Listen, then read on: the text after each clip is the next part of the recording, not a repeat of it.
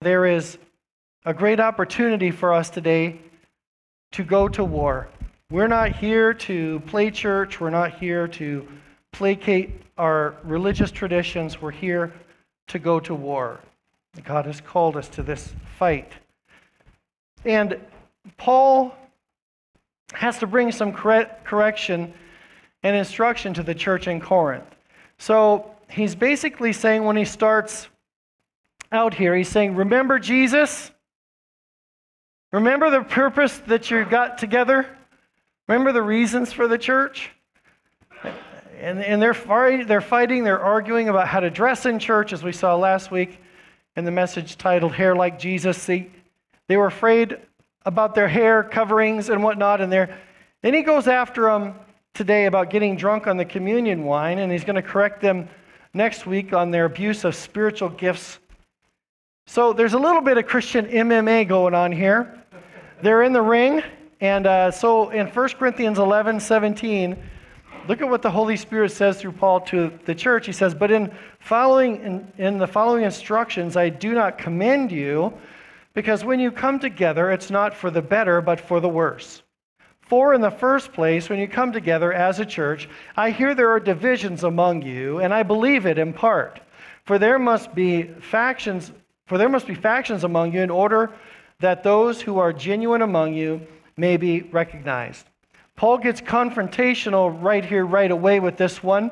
Um, you're fighting, again, stop it. You know, you're fighting about wearing a hat when you pray, stop it. Now you're fighting over other things, stop it. And the reason for this was the root of it has two things. It's always pride, but uh, first is competition. Their competition was to see how much really they could drink before they came into church. And so they had communion every week and they shared the Lord's supper was supposed to be the Lord's Supper, but it was overshadowed by their, their drinking so much and their food. And so there was food and wine, and they took advantage of it. They were eating a lot and drinking a lot. And I remember um, they all were, they're all fighting, and they want to be first in line, if you will. I'm reminded of Luke chapter 18, where the, the Pharisee and the tax collector are uh, praying, and the, the, the, the tax collector uh, says, God, thanks that I'm not like this guy here uh, the Pharisee says that I'm not like this tax collector who were the most despised, traitorous among the Jewish people. Thank God that I'm not like this guy. I fast, I, I brush my teeth, I, I, uh, you know, I do all these things, I pay my tithe, I do all this good stuff. And yet, the tax collector, the poor sinner, the one that was despised and rejected, um, wouldn't even lift up his head, just hit his breast, the Bible says, and said, God, have mercy on me, a sinner. So, they're, they have all this I'm good type of attitude, and I've got this I want to be first. And so being spurred on by healthy competition can be good, but their pride was in the way. The second thing that was going on is they were criticizing. The church was in big time criticizing each other. The criticisms were about the communion itself. And they had come to a place where the taste and the ritual was more important than what it meant.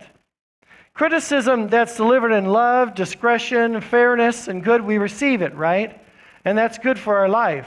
But if someone doesn't measure up to your standards, you know, and we don't cut them off, we need them.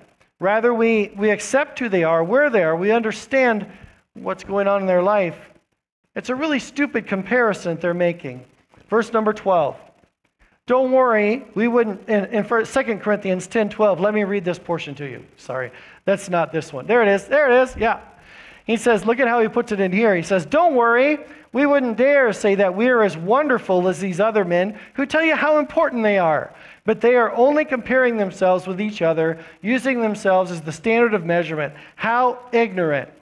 In other words, don't be worried about what everybody else is doing and looking at them, and, and they seem to be lording it over everybody by saying, Lord, look at me, I'm so good.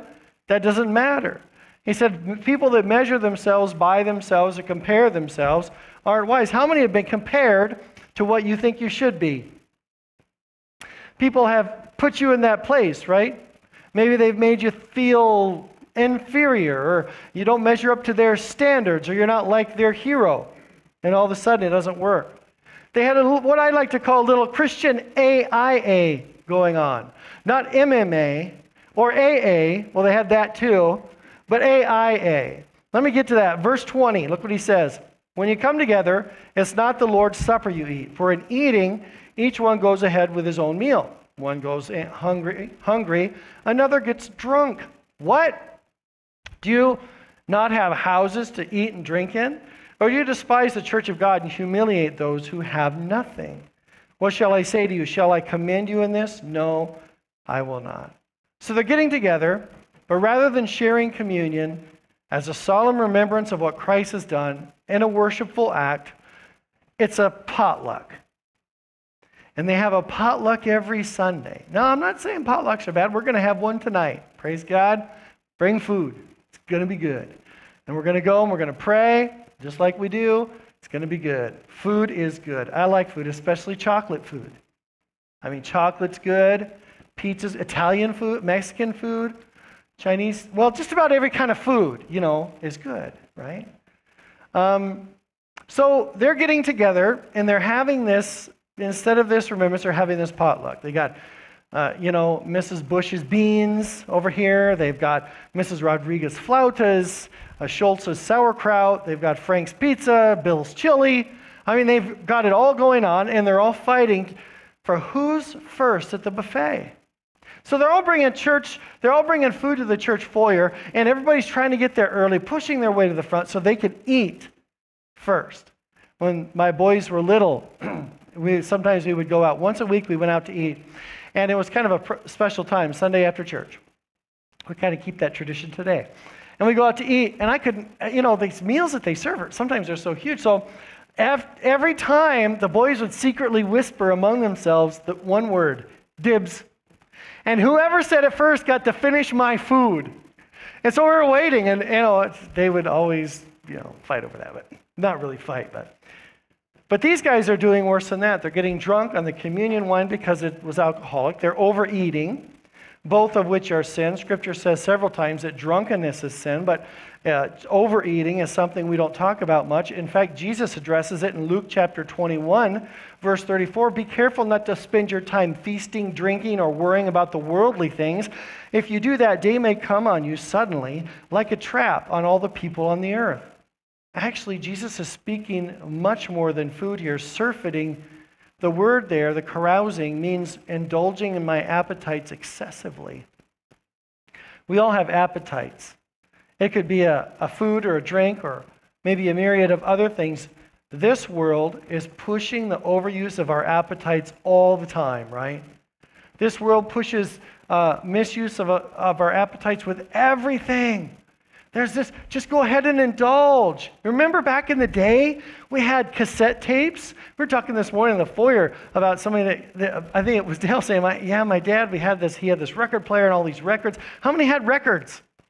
Yeah, for young people, they were these flat pieces of petroleum, about that thick. Never mind. but cassette tapes were kind of big in my day. We had the eight tracks, you know, and and then we had the cassette tapes. And the cassette tapes were the thing, you know, that you played the songs over. You didn't have a choice. You couldn't pick the best of every album and put it on a playlist. I mean, we did. We got the side by sides. That was my goal, right? To get the side by side cassette so I could copy all my favorite songs on one tape. Now I just go on my phone and I pick the ones I like, put it in a playlist from all different artists. But you had to survive through all of the, the B and C list songs that the artist had to get to that one knockout song. Uh, occasionally there were artists that had several on the, and you go, yeah, this is a great album. It's a great tape. Well, this wasn't like that. There was appetites and they they just indulged in whatever. They picked the best every time. They went to the buffet, they picked all the sweets and carbs they could without any of the vegetables or proteins. And, and so we do this kind of all the time. They didn't have a problem um, in some other areas, but they definitely had a problem with this Christians Idols Anonymous is what I call it CIA. Um, AIA. Remembering Jesus' sacrifice. So, verse 23 says, For I received from the Lord what I also delivered to you that the Lord Jesus, on the night he, when he was betrayed, took bread. And when he had given thanks, he broke it and said, This is my body, which is for you. Do this in remembrance of me. In the same way, also, he took the cup after supper, saying, This cup is the new covenant in my blood. Do this as often as you drink it in remembrance of me. He stops them and he says, Guys, remember the reason you're here. Don't forget that you have come to this place for a purpose. And that purpose, in part, was war. But the biggest part right here, he is telling them to remember, is that you have come to remember and put at the forefront Jesus above all other things. Friends, I don't care about people getting lifted up. I don't care about um, uh, building a new building. I don't care about uh, the greatest and latest in Christendom. The biggest thing that our concern should be as believers is lifting up Jesus. Lifting and exalting him. If he is lifted up, he will draw all men to him. To exalt him in every part of our life is the goal and mission of every believer. That is what God has called us to do. He says, Remember this guy? It's like driving to work and forgetting why you went. Back when I was framing houses, it'd be like me driving up to a job site with a whole load of wood dropped off and a foundation ready to go, and me saying, Why in the world did I get here? Why am I here today? I drove up to the job, I look at the, the wood, and I look at the plans. I go, Man, I don't even know. What was it? There was something I was supposed to do today. Like frame the house, right? Maybe we forget that when we walk into the church. We come into God's house. It's like, hmm, why did I come here today? I come because my wife pressured me. I came because I'm going to see so and so. I came because that, this and that. I came because I'm just, it's my tradition. I'm just going to go because it's in my tradition. Some of those things are not so bad. But the primary purpose of our gathering is to exalt Jesus. So why are you here today? Did you come to worship and honor the Lord? Is, is being with Jesus the reason that we're here today, or that you have walked in these doors? You got in your car, you got out of bed, you took a shower, hopefully, you brushed your teeth, and you showed up, put on some deodorant, and you came to church. What is the reason you came? Why are you here? To see a preacher? No, we know that's not true. You came because of Jesus. You are here because of Him. Some very interesting things Paul puts in his instructions here. He says, I received my instructions from the Master. I got them from Jesus himself. And he reminds him and us today that Jesus is the reason for them being there. Jesus took our place in betrayal. That's why we're here. How many have been betrayed? You know what that feels like from your, from your friends on the playground to maybe a spouse or a, a parent. On the night he was betrayed, Paul writes. He reminds them of what happened. Jesus came into the city with this victory horde all around him and cheering crowd. Judas schemes his betrayal. The Passover, he eats with his disciples. They're, they're all there. Judas is confronted and he flees the room as the betrayer. Jesus is praying, and the disciples are sleeping, and the soldiers come, and Judas, the betrayer, kisses him. Malchus gets his ear put back on, and, and you know, just an uneventful night in the history books. Nothing much going on. This stuff, all of it, our Savior's sacrifice, his willingness to be betrayed. Betrayal is probably the worst feeling. Nothing uh, that, that they did could possibly did could possibly compare with this betrayal. Certainly not coming in the foyer, eating just tons of food, and casually walking into worship. Are you getting the gist? The gist is he's saying, hey, you've forgotten why you're here. The Savior of the world, the Creator of all things, has sent His own one and only Son to the world. And He gave that one and only Son on the sacrificial uh, uh cross just for you. And he shed his blood just for you. And he died just for you. He allowed himself to be put on that cross. They, he allowed them to push the crown of thorns into his head. He allowed them to pierce his side. He allowed them to, to drive nails in his hands and feet. He allowed them to pull the beard from his face. He allowed them. He was betrayed.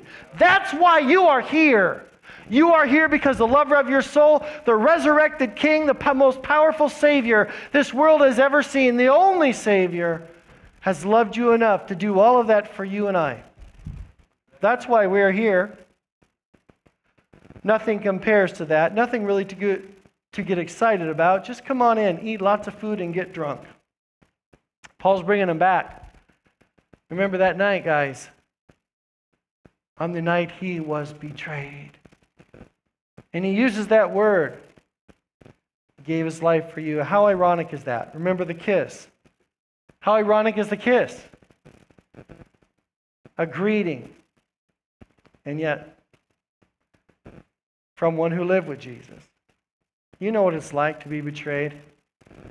Think about the ways in life you've been betrayed. Then think about the ways in life you have punished someone for betraying you. Or at least considered it. We distance from them usually. We, we punish them by staying away. We, when we're betrayed, we, we want to make sure that they understand our disdain for them. We loathe any contact because they betrayed us. The disciples went to hiding. They distanced themselves. We say horrible things about them. We might get back by producing some malice and word choice words that describe them. The Pharisees were doing their best to discredit Jesus. Remember that? They said horrible things about him. We make them pay. When we've been betrayed, it's an easy way to go. It's a terrible path to go on. But if I were Jesus in that circumstance, it seems to me like the best thing to do. If I were Jesus and I rose from the grave, if Judas hadn't hung himself, but if I knew that this was going to happen, I'd take him, duct tape him up, beat him up, and throw him in a pond somewhere. Does Jesus do that? Perhaps the worst, we tell others their secrets. Judas was with the Lord, he knew the Lord. And the betrayal involved him disclosing not only Jesus' location, but his disdain in some regard for Jesus. It had to be. There had to be some reason that he gave. But did Jesus distance himself from us? No. Did Jesus say horrible things about you? Unless you call my beloved horrible? No. Did Jesus make us pay by ignoring us and not trusting us ever again? No. Does Jesus today openly reveal your secrets to everyone? No. Betrayal is the worst because betrayal can only come through those that you are close to. I mean, if the guy at Olive Garden tells the guy at Guitar Center that I ate a piece of chocolate pie or chocolate, uh, what's that called? Black tie mousse cake at Olive Garden, I know these things. I have experience. If he tell, no big deal, right? But if my brother tells my wife, now we got a problem. Betrayal comes through those close to you. Your son or daughter tells their friends you are a prude. You hear from a friend that another friend said some horrible things about you. You, you begin hearing from others about secret things that no one else is supposed to know. How did you know that? Adultery, malicious talk, gossip, betrayal, betrayal, betrayal. Being betrayed puts you on edge. It, it's like you want to be sure the person you are willing uh, to take a bullet for isn't the one behind the gun. You, you want to trust someone. So we really have two choices in life with relationships. One, we can, we can, we can have no relationships at all. I understand this one. Just stay away from people. I have been the scapegoat for more people than I can count. Just as a pastor, just comes my way.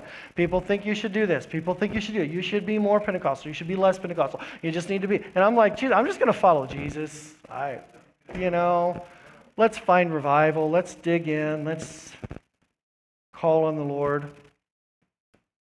You trust nobody. I totally get it. People experience love and healing, though, when you share your story, when you share your life with them. They begin to understand that you care and that there's a connection. And They hear what you've gone through. And I know it's risky for some because maybe you've been hurt. It's the only way. But it's the only way, really, to, to minister. The second option is to remember that Jesus has died for your betrayals. And the victory you will have trusting Him with your betrayals will be an encouragement to others. I don't think there's any more healing than a healing from betrayal. And Paul starts out this whole section of instruction by on the night he was betrayed. Verse 24. And when he had given thanks, he broke it and said, This is my body, which is for you. Do this in remembrance of me. In the same way, he also took the cup after supper, saying, This cup is the new covenant in my blood. Do this as often as you drink it in remembrance of me. So, during the Passover meal, the person presiding over the meal would take a piece of unleavened bread.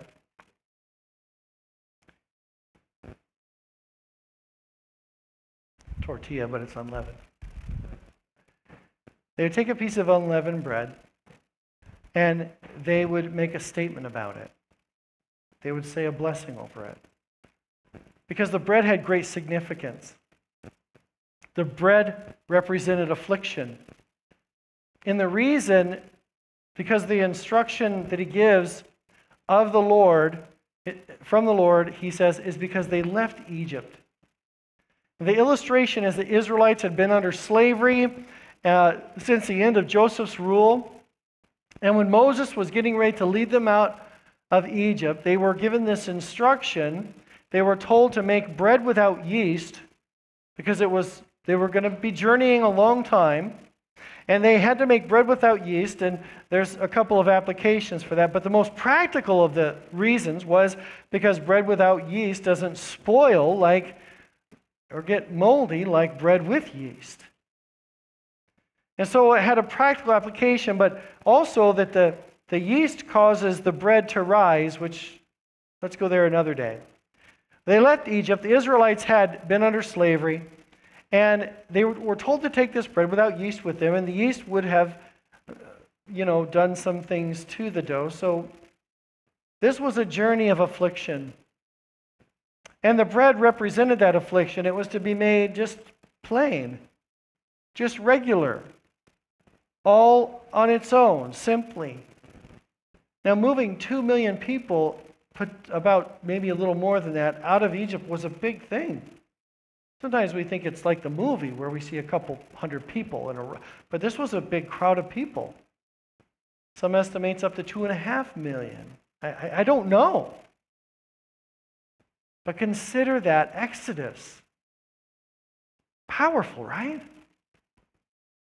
And they understood this bread without yeast. And so the person that, that served communion, as Paul was giving instructions to the Corinthian churches, said, he took this bread and he broke it. When he had given thanks, he broke it. When we take communion, we have these little wafers here, and you're going to be served one here in just a little while. But we sometimes we break them before we eat them. It's a symbol of the brokenness of our Lord and Savior Jesus Christ. The, body, the Bible says that his body was broken for us. It was to remind us, it is to remind us of the affliction of Jesus. I don't have any fruit of the vine in this cup this morning, but the, the wine represented blessing. In Exodus 24 and verse 8, look at the instruction given to Moses. Moses then took the blood, sprinkled it on the people, and said, This is the blood of the covenant the Lord has made with you in accordance with all these words. And Jesus says that he is the fulfillment of the new covenant. Hebrews tells us that his blood was spilled once for all, for all of us. The Bible opens with, with this meal, right? It opens with really the most horrific meal in the history of the world. It is the meal of meals, it is the damning meal. It is the meal that causes man to think what they want and go after what they want, to go through the buffet first and get all that they can. It's the meal that causes death. And at the end of the book, at the end of the Bible, we have this other meal. It's called the marriage supper of the Lamb. And I got to tell you, friends, that one day you and I are going to be at this meal, and it's going to have all kinds of stuff and lots of chocolate, I believe. Um, well, I couldn't. I shouldn't say that. There are other applications. Nonetheless, I'm just saying it's going to be a celebration of being with the bridegroom. The first meal destroyed everything. The second meal is a celebration of the restoration of you and I and the grace of our Lord and Savior Jesus Christ. A meal of not death, but life. Not damnation, but salvation. Not condemnation, but forgiveness of sins. Not weeping and mourning, but rejoicing and laughter. Because every tear that you've cried has been wiped away. Every pain and sorrow that you have will be gone. The loved ones that have gone on before you will be there. Christ, our Savior, will be there. And the Bible says we can eat of the tree of life and live forever. Not famine kicked from the garden, but feasting in the presence of God. And we partake together in the presence of the Lord, crying, Hallelujah, for the Lord God Almighty reigns. I can't imagine a more beautiful meal than that. The kingdom of God is a huge feast. It's a huge feast. And the marriage supper of the Lamb is a continual celebration for God's people together forever with Him. This is amazing. So, in view of the kingdom of God, sometimes we view it so small, but it is not. And, and Christians, we kind of lack fun in this regard. I think we, we don't eat well and we don't drink well, maybe. I don't know. Don't read too much into that. Nobody accuses us of throwing too many parties. But one day, friends, we will not all simply eat a representation of the body and the blood of Jesus. We will be satisfied at the table of the Lord. This ends well. This ends well. More than bread and wine, communion is remembering. Look what he says in verse 27 Whoever therefore eats the bread and drinks of the cup of the Lord in an unworthy manner will be guilty of profaning the body and the blood of the Lord. What does unworthy mean? It means that you have not accepted Christ, you do not believe in Jesus receiving this emblem, this uh, the bread and the, the juice that we're going to hear today in just a few minutes. It, it's, it's something that a believer understands. And when we receive it, we, we apply it to our, a lifestyle of worship. We, it is part of the echoing from our heart of the salvation of our God, that He has paid this price for us. Then he says, Let a person examine himself then, and so eat the bread or the drink of the cup. For he, anyone who eats and drinks without discerning the body and drinks judgment on himself. That's why so many are weak and ill, and some have died. But if we judged ourselves truly, we would not be judged. But when we are judged by the Lord, we are disciplined so that we may not be condemned along with the world. So, why is this done? Well, it's because of the cross. The cross was a few things. The cross was painful. Actually, the Romans invented a word called excruciating. That's where the word excruciating comes from. Literally means from the cross. That's what the word means. The cross was shameful. This is not the passion. Jesus wasn't hanging on the cross with a cloth around his private parts, he was naked. It was for criminals, it was a disgrace. Jesus, the Passover lamb, like a lamb led to the slaughter. Uh, I want us to read this portion of Scripture together. Can we do that? One that you know so well. If you've been in, in church any length of time at all. But would you just let it sink in your spirit today? Read this Isaiah passage with me. Isaiah 53, verse 3. Let's read it aloud together. He was despised and rejected by men, a man of sorrows and familiar with suffering. Like one from whom men hide their faces, he was despised, and we esteemed him not. Surely he took up our infirmities and carried our sorrows. Yet we considered him stricken by God, smitten by him, and afflicted. But he was pierced for our transgressions, he was crushed for our iniquities. The punishment that brought us peace was upon him, and by his wounds we are healed. We all, like sheep, have gone astray, each of us our own way. And the Lord has laid upon him the iniquity of us uh, for our iniquities. The punishment that brought us peace was on him, and by his wounds we are healed. We all, like sheep, have gone astray. Do I not have that? We all, like sheep, have gone astray. All right, I will read it then. We all, like sheep, have gone astray. Each of us has turned to his own way, and the Lord has laid on him the iniquity of us all. He was oppressed and afflicted, yet he did not open his mouth. He was led like a lamb to the slaughter, and as a sheep before her shears is silent, so he did not open his mouth. For us, Christ was brutalized. For us, Christ was crucified.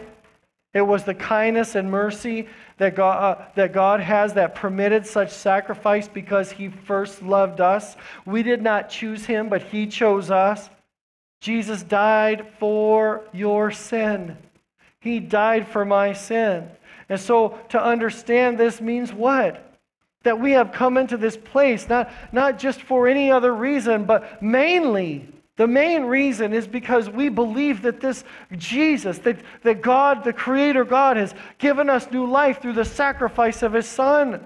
When we eat and drink of the cup this morning, it's to remember what Jesus has done. Paul says, when you do this, you're making an announcement.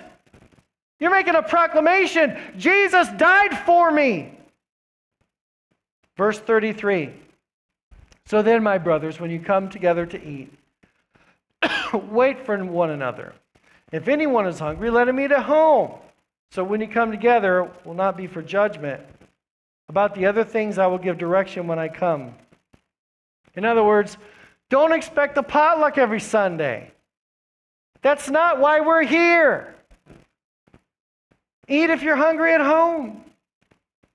Communion is a practice really like no other religion. And we do this, we identify with Jesus. We say we died and, and, and, that we believe that, that He died and that we believe that God who covers, He is the one who covers our sin. And today, the thought of Jesus being the only Savior is overrun in our culture, and this world keeps pressing and pressing Him away. But, friends, the, the, the fact still remains the statistics about this church in America are horrible and they're shocking. How, how it's revival or die. And the church is a third of its attendance from just 10 years ago. I, I find it astounding what's going on in America. There's a terrible attrition of pastors and all the things going on in our country. We need resurrection and the resurrection life of Christ is so many, uh, there's such stony ground. I've heard this and that excuse. I have a friend of a pastor who was a pastor in this community before I got here, which has been a long time ago. He said, Yeah, this ground is so rocky. It's, and I believe him. I, I agree, but you know, I know one who breaks rocks. Lord Jesus, send an awakening to your church. And the church should have been dead many times over. Really, the spread of Islamic armies, the Enlightenment, right?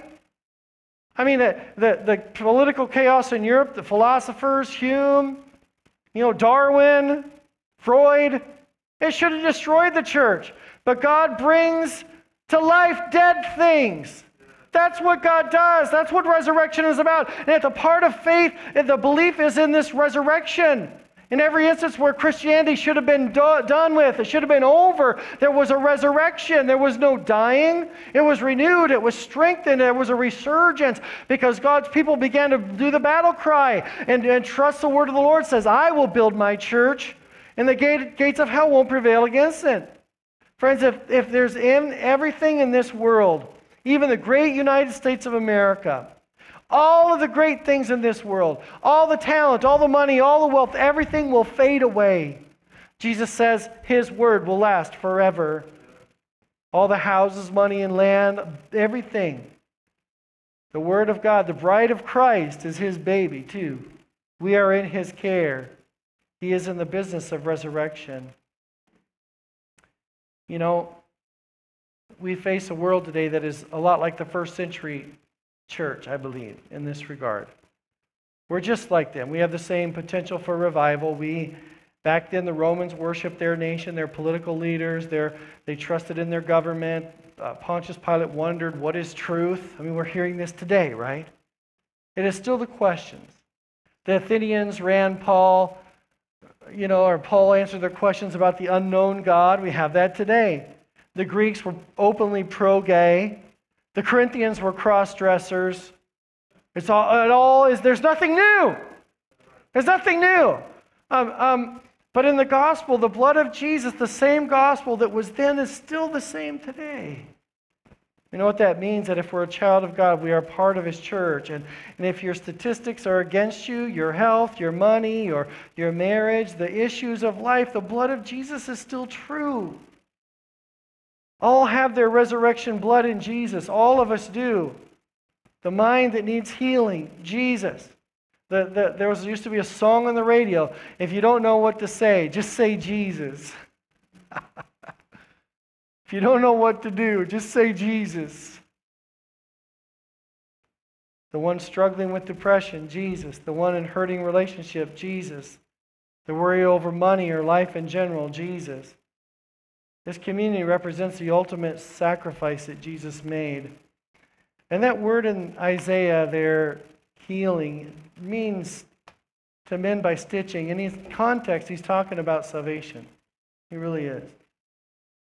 But I believe that through that atonement, that we have the availability to reach out to the Lord for his touch and healing in our bodies and our mind and our spirit, that there is healing in Jesus'.